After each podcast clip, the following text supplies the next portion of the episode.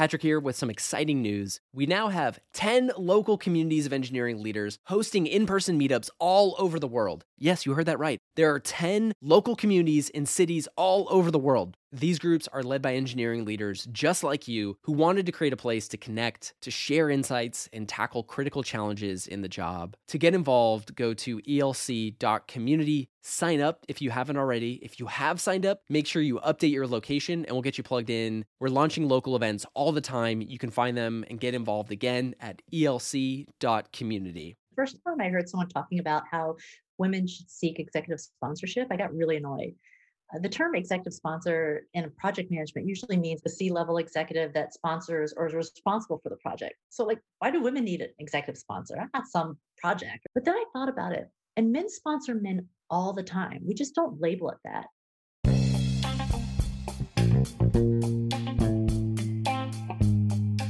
And welcome to the Engineering Leadership Podcast brought to you by ELC, the engineering leadership community. I'm Jerry Lee, founder of ELC. And I'm Patrick Gallagher, and we're your hosts. Our show shares the most critical perspectives, habits, and examples of great software engineering leaders to help evolve leadership in the tech industry.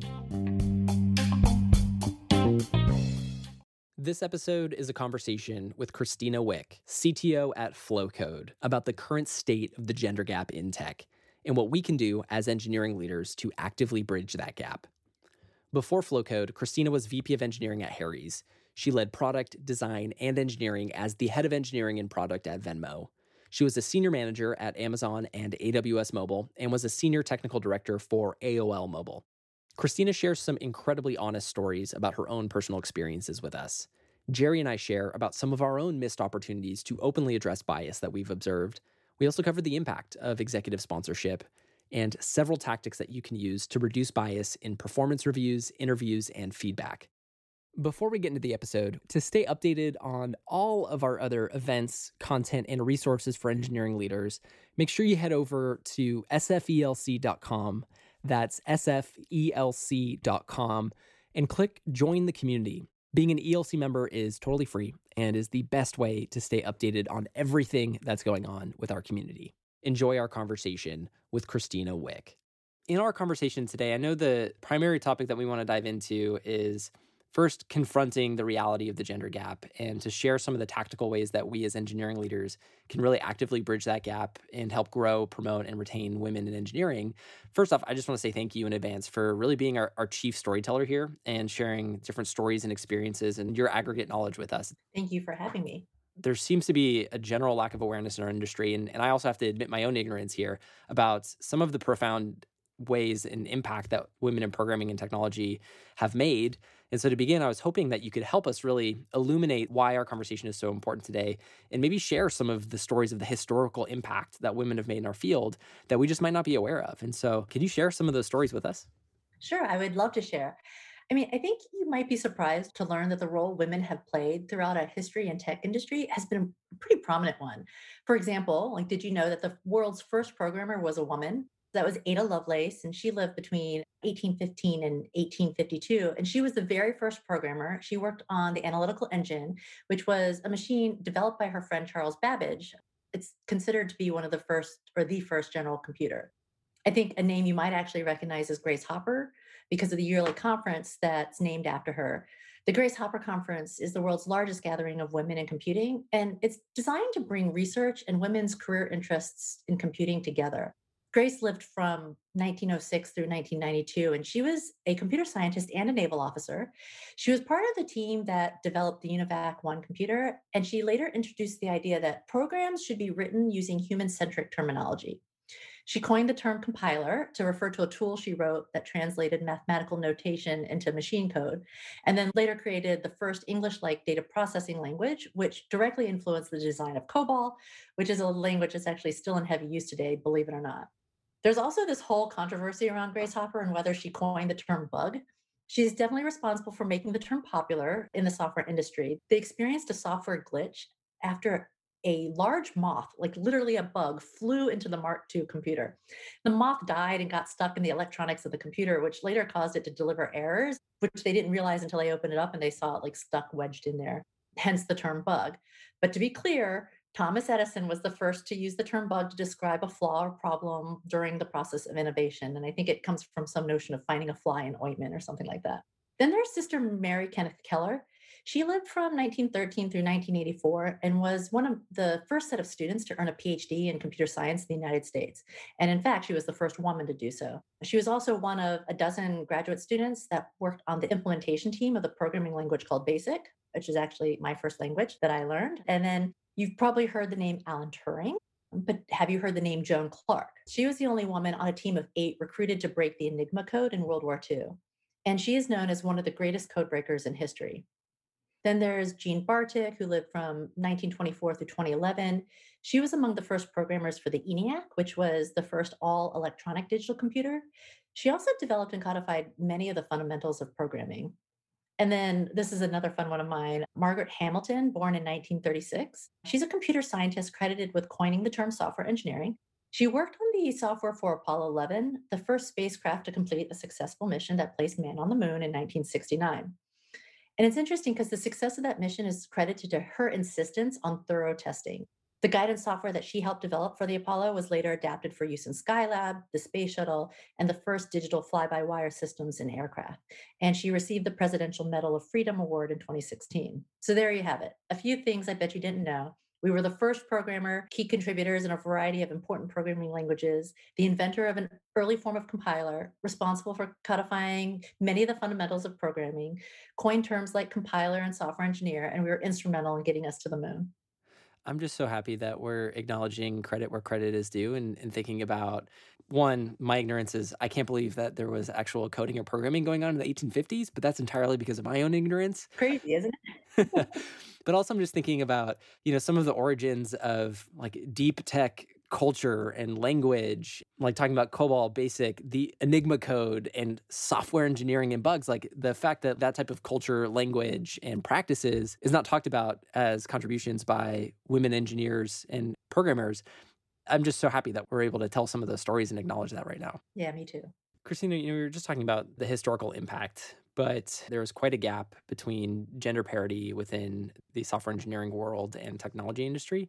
Can you help us better understand the current reality of the gender gap in tech and software engineering and where are we at right now and what's the current state of things?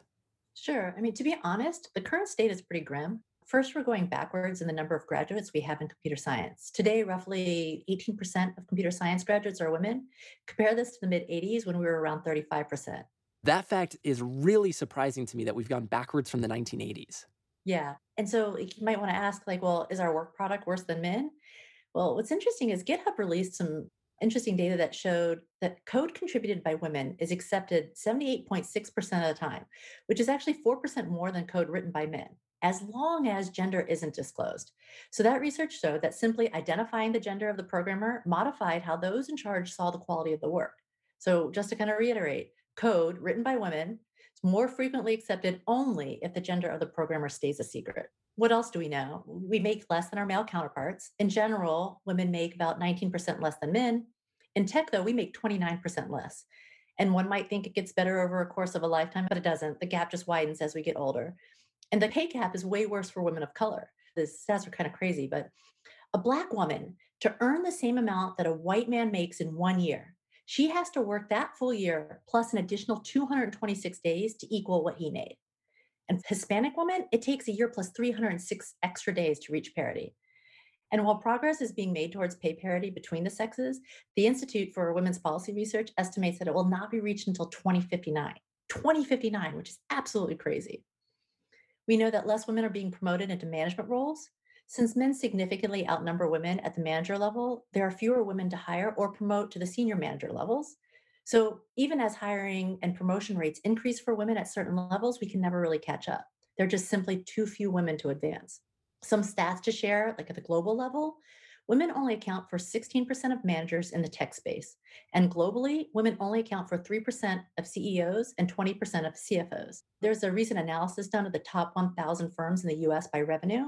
And they showed women only accounted for 18% of the chief information officers or the chief technology officer roles across all industries. McKinsey, who also releases some really great stats, released a report that shows the percentage of women in C suite roles went down from 22% in 2018 to 21% in 2020. And to hmm. break that down even further, white women held 19% of the C suite roles, and women of color held the other 3%. I'm excited to finally be able to say that I broke through into that 3% C suite category for women of color in my career, as I am now the CTO of Flowcode, the offline to online company building direct connections for brands and consumers.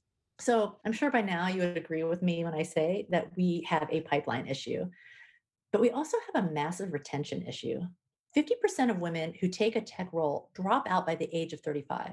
There's also this other study that showed that one third of women in tech that are older than 35 are still in junior positions. So, what does this say? So, not only are we losing 50% of our technically trained women by the age 35, of the remaining 50% who do stay, 35% of them are still in junior positions.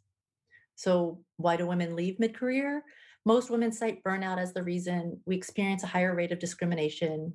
We cite that our contributions that we make are often ignored. The additional stress of raising a family comes into play. We experience isolation because just of the lack of access to women peers, role models, and mentors. And I already talked about how we're paid less than men. But get this say we decide to re enter the workforce after leaving.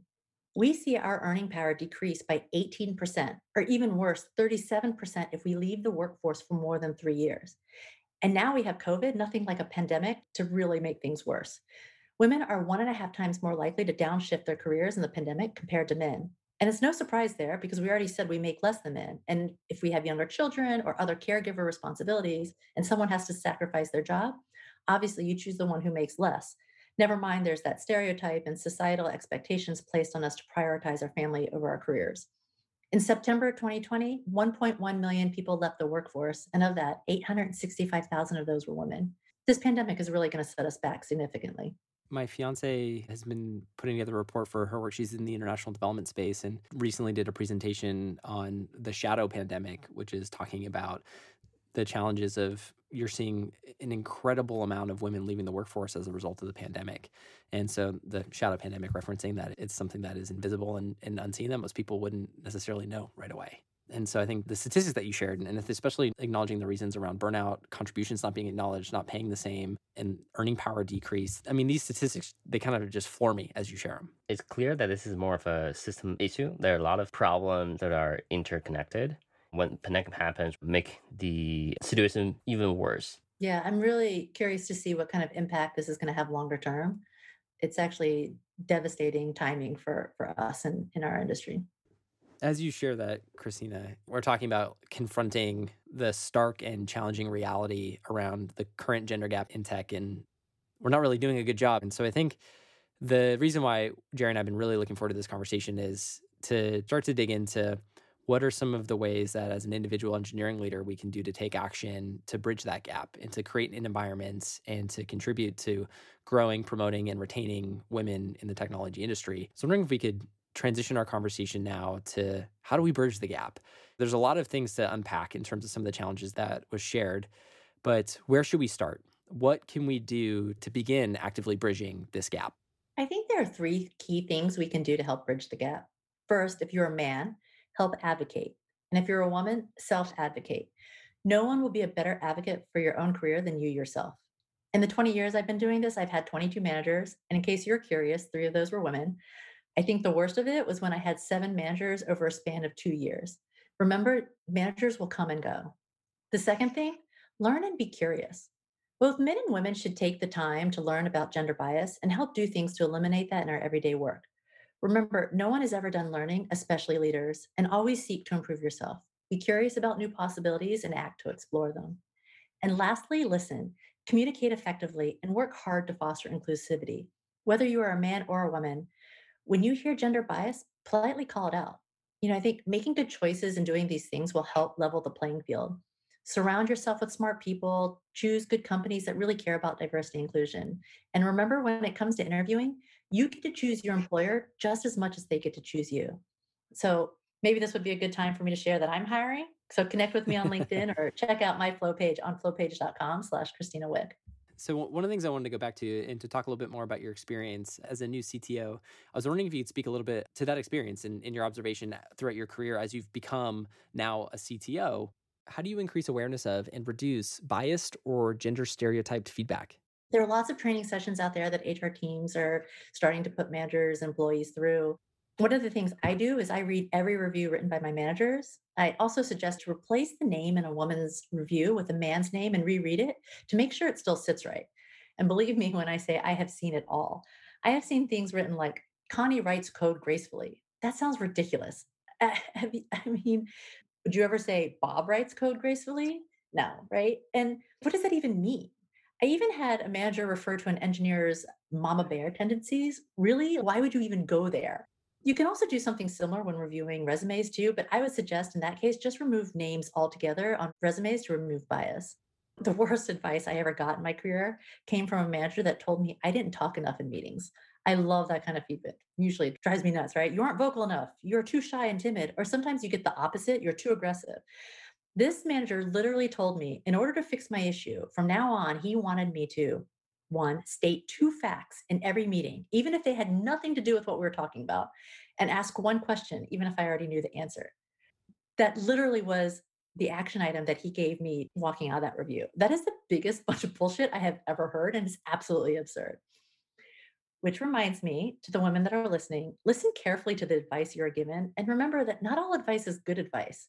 And that said, don't let the past negative experiences discourage you from seeking better feedback. If you get vague feedback, remember, ask for specific and actionable pointers. This applies to guys too. Don't let them off the hook until they give it to you. And those of you writing reviews, don't give vague feedback. Provide examples and avoid weasel words. Do you know what weasel words are? I I don't know what weasel words are. Okay. It's a term to refer to words and phrases that create the impression that something specific and meaningful has been said, when in fact only a vague or ambiguous claim has been made. So, some examples are like, questions have been raised. Well, what questions? Or, I heard that. Who'd you hear that from? Or, there's evidence. What evidence? Like I said, be specific. And if you see things like that in your review, ask for clarification. I think it's really powerful, the different examples that you shared, because when you're talking about Connie writes code gracefully, and when you gender your feedback, you are robbing people of the specific descriptors of what causes success or what could be improved. And so I just think it's interesting because I feel like that type of feedback is so common in that it's so easy to introduce gender bias in these types of feedback scenarios. She's writing code, she's not a ballerina. Are there other examples like that that you've seen in the past? Yeah, and when I went back to the managers and, and asked them about, you know, what they wrote, it really didn't occur to them and like I said, when they switched out the name to a male name and started reading it back to themselves, they're like, oh, wow, this doesn't sound right. Hmm. And so I actually think that's a really handy trick to help you out there. And I think it's it's so easy. And it goes back to the statistic you're sharing earlier about the GitHub study in that code was more likely to be accepted when you remove gender from the equation. And so when you're looking at the performance reviews or interviews and you're removing gender from the equation, you're removing one of the inputs for bias, which I think is really powerful. Right. I had a director once tell me that I wasn't aggressive enough. And I told him, I said, look, I'm plenty aggressive. Right? Just because I'm not in a room pounding my fists on the table when I'm trying to make a point doesn't mean I'm not aggressive.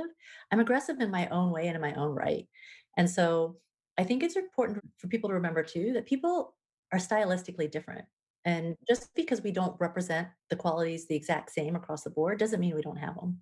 With what you were sharing about the well intentioned I don't know if this feedback was well intentioned, but the, the feedback you got of, of shared two facts in the meeting, it seems like uh, at the surface level, that could be well intentioned feedback to try to increase better responses. But in fact, it's sort of incentivizing the wrong behavior in that, like, say things that either don't matter or don't mean anything. Am I kind of getting the interpretation correct with that?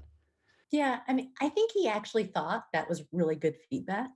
You know, there was this culture there of this like plus one mentality I actually eh, to the point where people would just go and reiterate the same thing that another you know person just said around the table to the point that instead of just repeating it over and over again they just kept saying plus one plus one to the point that it would happen on emails where a leader would send out an email saying congratulations this was you know a great launch and then people would start saying plus one plus one.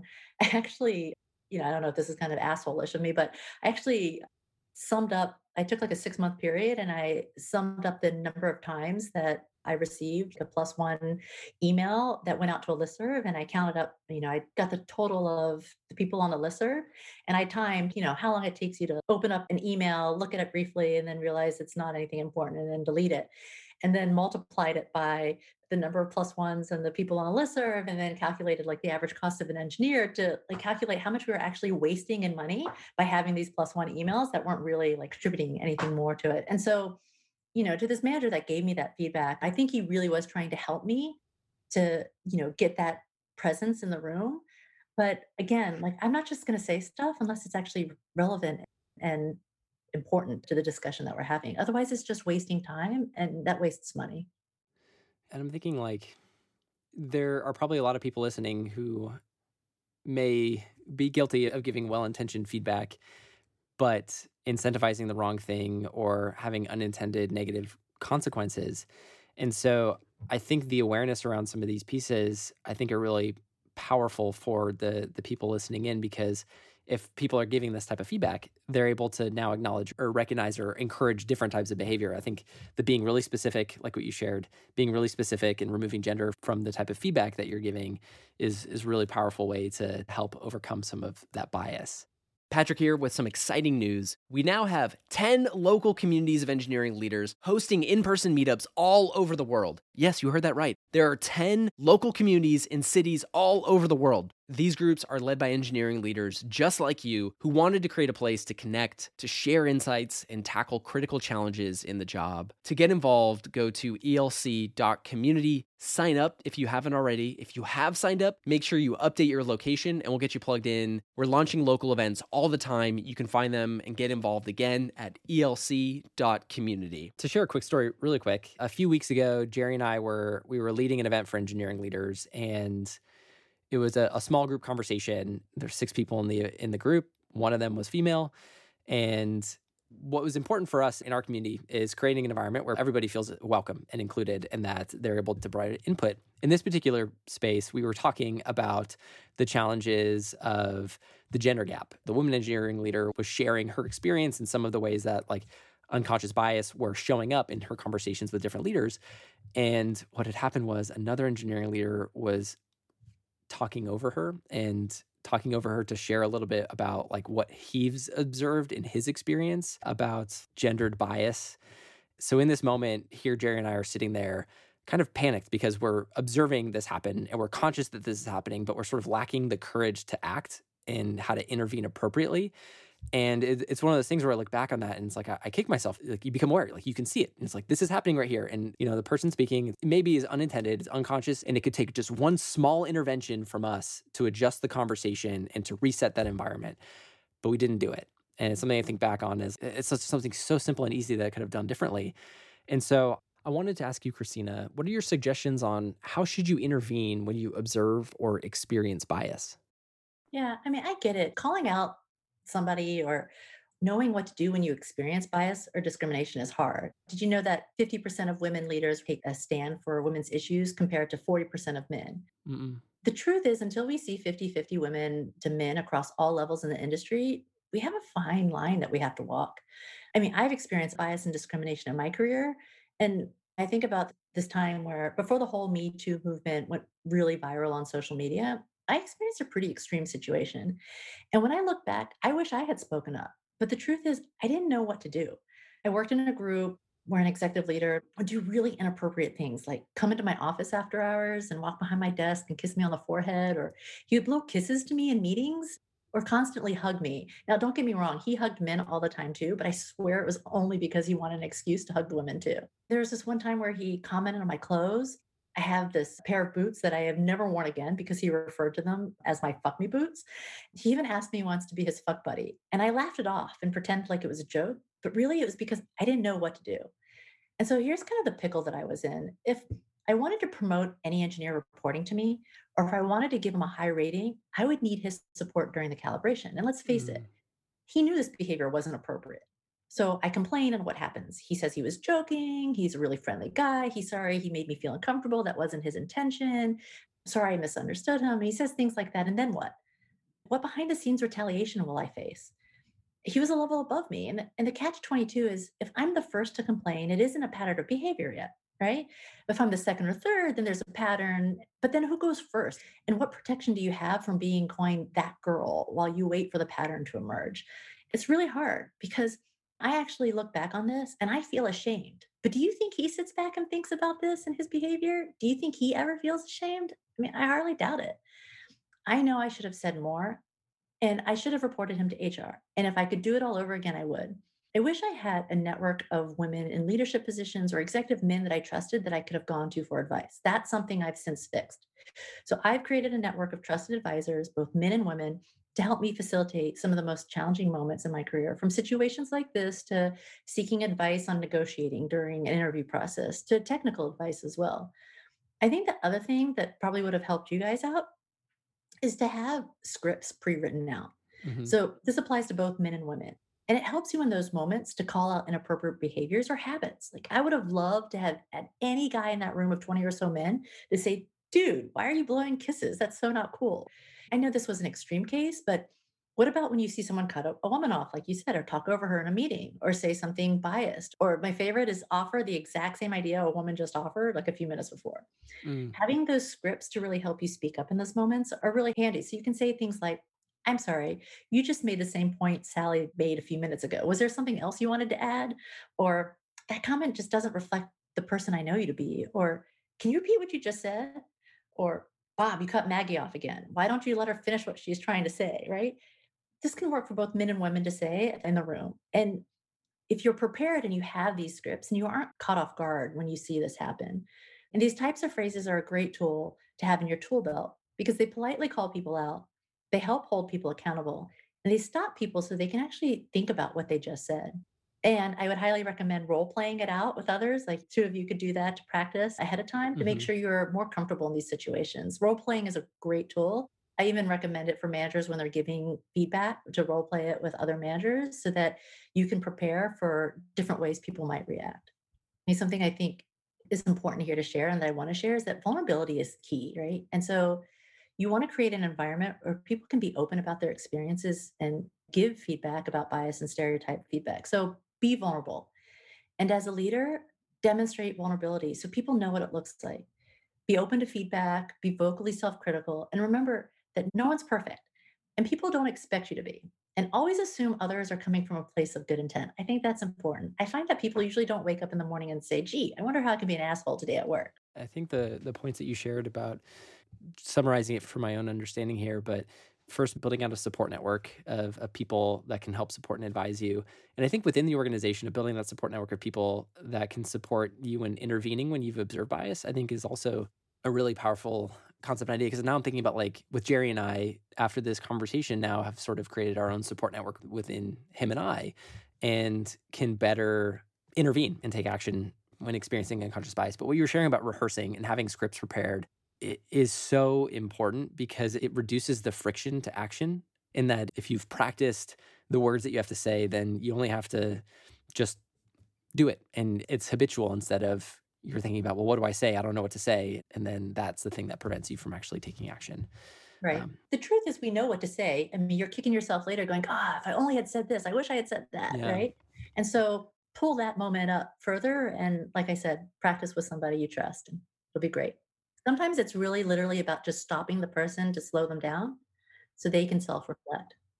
Christina, I tell you this every time we have a conversation, but every time, every single time we talk about the retention statistics of women in STEM, I am absolutely floored. Every time we continue to reference the statistics, it blows my mind because that's something that I think is so surprising. We spend a lot of time thinking about getting women into STEM, but this is like the, the hidden side of it is that there's a lot of people that don't pay attention to the retention side of things. That once we have women in STEM, what happens? What next? And so I was wondering if we could shift the conversation a little bit to ways to support retention, specifically about executive sponsorship. Can you help us understand a little bit more about what is executive sponsorship? How do you do it effectively? And what's the impact when it's done well? First time I heard someone talking about how women should seek executive sponsorship, I got really annoyed Uh, the term executive sponsor in project management usually means the C-level executive that sponsors or is responsible for the project. So, like, why do women need an executive sponsor? I'm not some project. But then I thought about it, and men sponsor men all the time. We just don't label it that. And it's just our natural psychology. All leaders naturally gravitate towards junior colleagues with similar interests. So that means men typically like themselves. Right. We already talked about men outnumber women in the uh, management and executive leadership space. So what they do is they tend to gravitate towards some colleagues with similar interests and they mentor them and give them chances to help accelerate their career. So my advice to all the men listening is to broaden who you sponsor. And then for the women listening, don't be afraid to look for men and women executives to help sponsor you. You should also seek mentors and mentees. Being mentored helps increase your confidence, it drives more self awareness, and it helps you think about problems from different perspectives. You know, the HR department, uh, Sun Microsystems, they released some interesting stats they found when they compared the career progression of a thousand employees tracked over a five year period. Both mentors and mentees were 20% more likely to get a raise than people who did not participate in a mentorship program. And employees that were mentored were five times more likely to get a promotion than people who weren't. So hopefully that helps incentivize you. I'm thinking about the, line that you said that men sponsor men all the time. We just don't label it that. Like to me, that is a really, really stark thing. And so when we talk about executive sponsorships, it's building a little bit of language and formality around something to help actively bridge a gap that exists. I want to hear your perspective. Are there nuances to be caught out among those different ways of support that people can provide? No, I mean, I think part of it is, you know, how do you get access to more senior leaders to be able to help sponsor you? I say, you know, attending conferences, networking, all these types of events where you have opportunities and to meet new people and and connect with them that you shouldn't pass those up. People reach out to me all the time. I mean, This is something I'm actively passionate about. And so I try to make time for this type of stuff. And then you'll find that, you know, if you drive awareness and you ask, that other people will as well. I do think it's challenging sometimes. I remember when I worked at a company where they had a very formal mentorship program. And a lot of my mentorship experiences in the past were very ad hoc.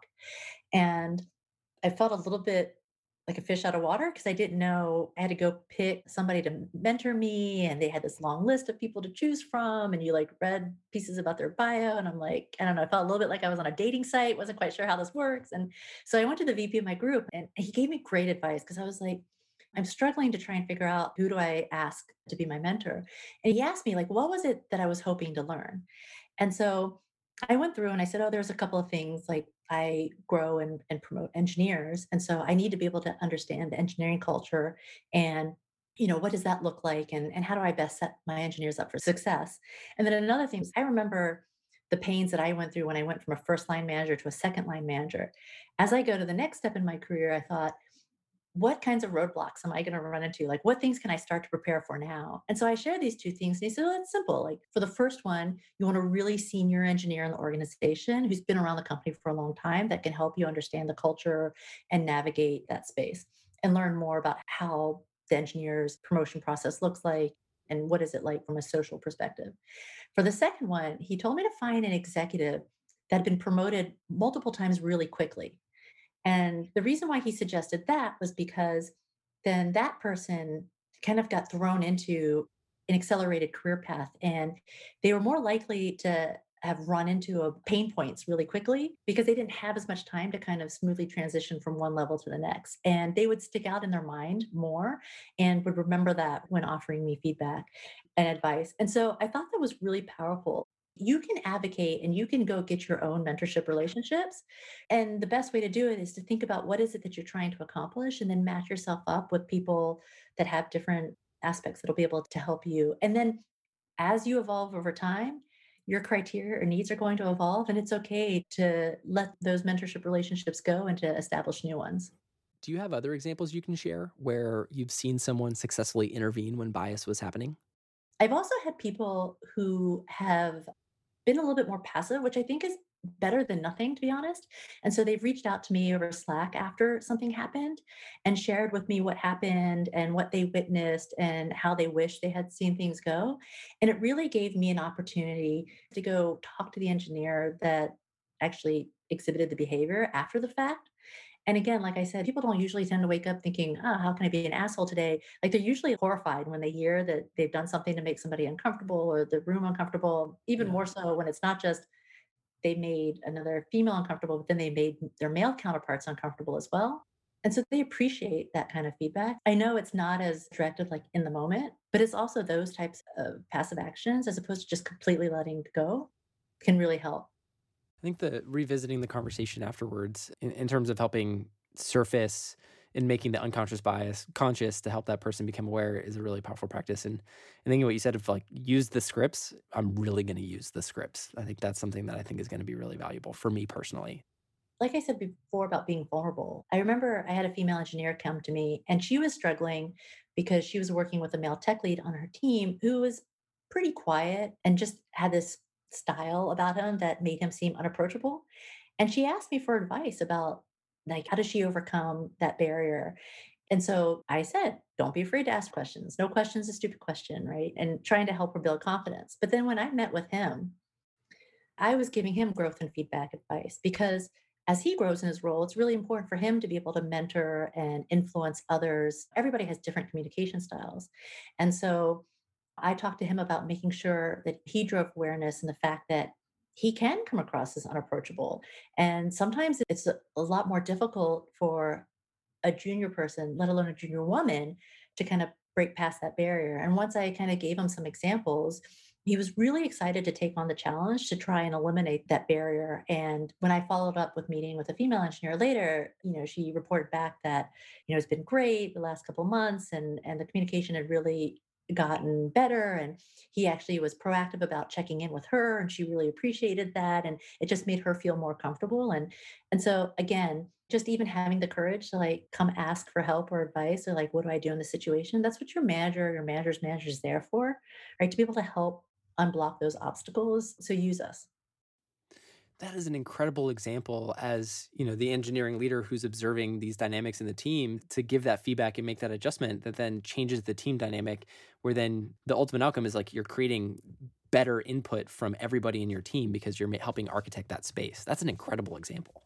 Okay, Christina. So I know we're, we're getting closer to the end of our time. Are there any final words that you would leave us with to help us take the action to bridge the gender gap? let me leave you with a story. I remember being told this story by a motivational speaker that they brought into my elementary school, and it stuck with me all these years. So it was definitely impactful. The speaker talked about this man who's walking along a beach after a really big thunderstorm, and there are hundreds of starfish washed up on the shore. And down the beach, he sees this little boy picking up the starfish one by one and throwing them back into the ocean. And he walks up to the little boy and he asks him, he's like, What are you doing? And the kid looks up and says, I'm throwing the starfish back in the ocean. And the man looks up and down the shore and looks back at the kid and says, But there are hundreds of them, and you're just one boy. Like, what difference could you possibly make? And the little boy looks down, picks up a starfish, and he says to the man before he tosses it in, It makes a difference to this one. So if you take away only one thing from this podcast, remember that you have the opportunity to make a difference. So I just wanted to thank you both for letting me have this opportunity to share with you and your listeners. I really appreciate it. Here's a quick recap of our takeaways from our conversation with Christina Wick. Women have made massive contributions to the world of technology and programming throughout history, but right now we face real challenges with the gender gap.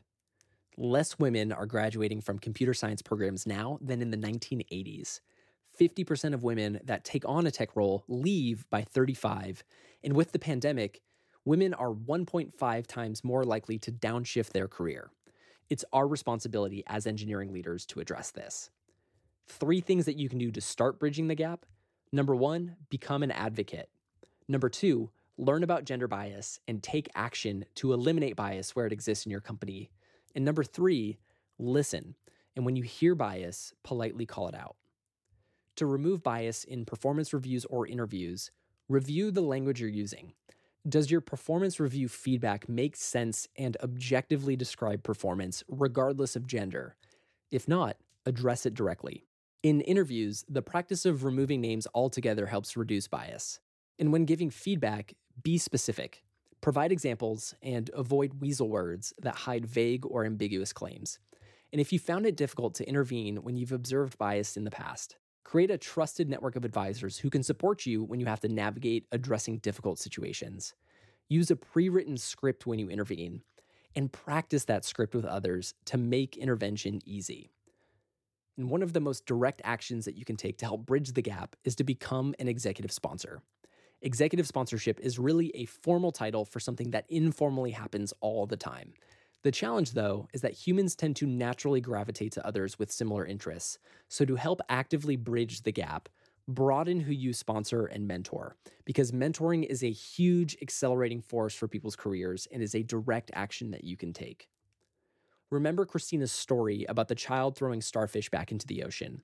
While it may feel that we have a long way to go to bridge the gender gap, it really starts with you as one person taking action.